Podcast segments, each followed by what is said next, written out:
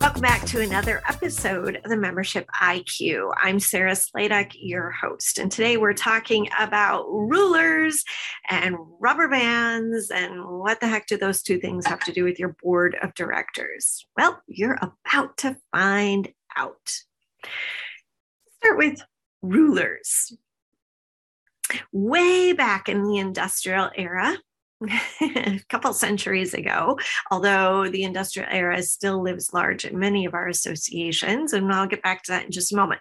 But way back in the 1700s, companies and industries realized that if we can get our people to make more widgets faster, we can be more productive, we can be more profitable, we can make more money.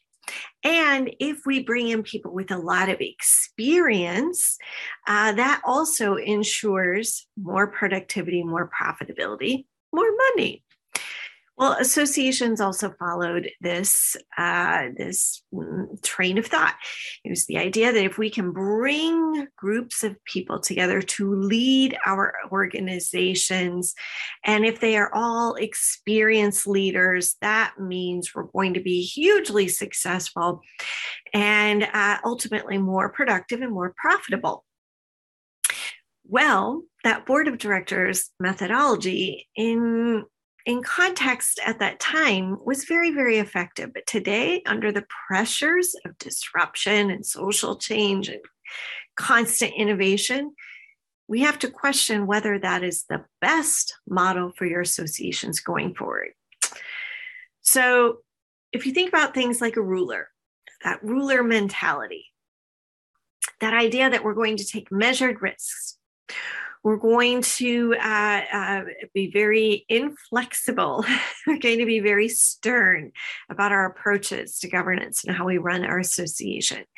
Think about the idea of long arch thinking, which is this, it thrived for centuries, really since the beginning of time, this long arch thinking, meaning we're going to move slowly. We're going to be very methodical. We're going to take calculated risks. We're going to be slow to get things to market. And yes, we're going to be productive and profitable with all this wisdom, but we're going to take our time. Everything had a lot of time. Time was stretched out. This idea that, you get a job and you work your way up the ladder, very linear thinking. You do A and then B and then C. Again, very linear thinking. And by the way, between A and B and C, that could be a matter of years, possibly decades. So it's not uncommon for me to run into associations that say, well, our board members serve 10 and 12-year terms. I just was with a board this last week, and they were talking about their board serves 6-year terms. So they can serve 3 years per term. It's renewable up to 6 years. And they were saying that, I think that maybe that's long enough. Maybe we need to go a little bit longer. No, the opposite needs to happen, because we are no longer in an era of long arch thinking and development and looking at profitability and productivity with that telescopic lens. We've got to pull it back and look microscopic. We got to look at the fact that the world is changing so incredibly fast right now that we need leadership models which can also move quickly and be adaptable and flexible, hence the rubber band methodology. We can't be rigid. We can't be overly calculating and measuring. We have to be adaptable, flexible, nimble, responsive. We've got to get our governance to think and act fast. We've got to be on the cutting edge, in the midst of disruption, constantly thinking on our toes and making things happen. And the best way to do that is to have that rubber band governance approach. So how do you get there? Well, the very first thing you need to do is get rid of that idea of wisdom. Wisdom, ever since caveman days, really, everyone gathered around and learned from the elder of any given society. All the wisdom was held by the person with the most experience. Everyone gathered around, learned from that elder, and then it was passed on to another elder, and so on and so forth. But no, that is not the case anymore. Now, because of increased access to information and media and education, we now have generations with entirely different skill sets and worldviews. And everyone has something to learn and something to teach. Everyone has something to learn and something to teach.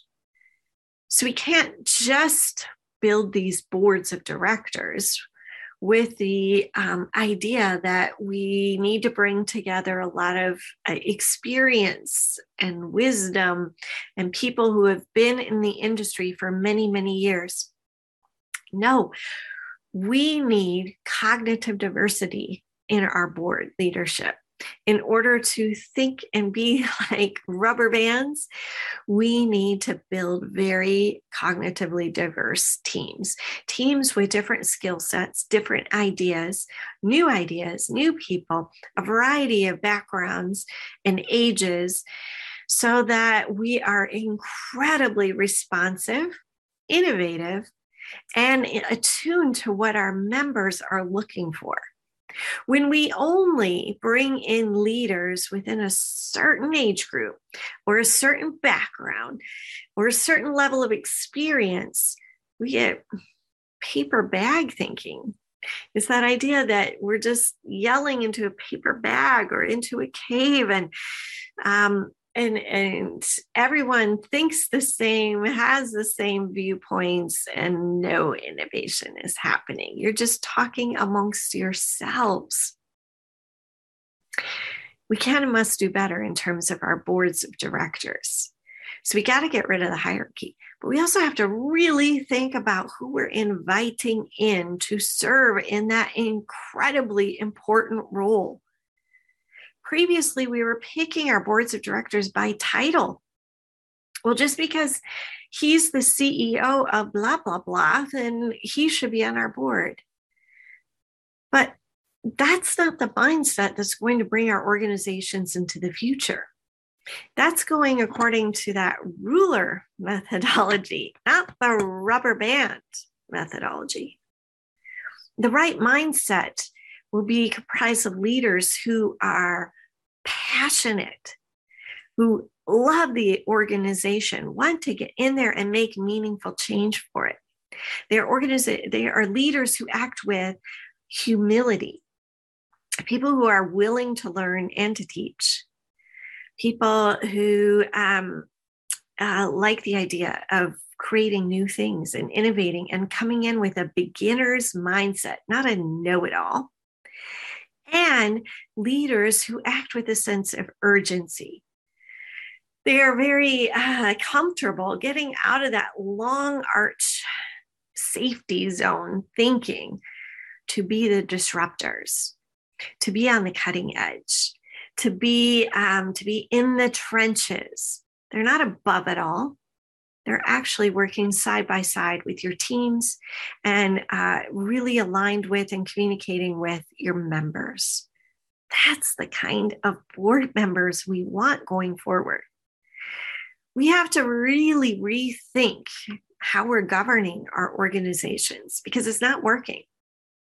Membership declines, and we've seen in recent decades this widening gap between the leaders of an organization and the members. And the members are increasingly speaking with their decisions. They're saying, we're not going to be part of this organization because it's not relevant anymore. It's not relevant anymore because the leaders are so distanced from what the members want that it really doesn't matter whether you're following the rules, Robert's Rules of Order, or whoever's Rules of Order. It's not going to matter. The most important thing is to be relevant to what your members want and need. And that requires a different way of governing. That requires thinking and acting like a rubber band. Thank you for tuning in. I'm Sarah Sladek. This is the Membership IQ. I urge you to continue to tune in and also check out my website, sarahsladek.com, as well as savetheassociations.com and xyzuniversity.com, so you can learn how to create an even better workforce for your association. All kinds of resources and tools. And again, I'm really grateful that you tuned in today. This is the Membership IQ.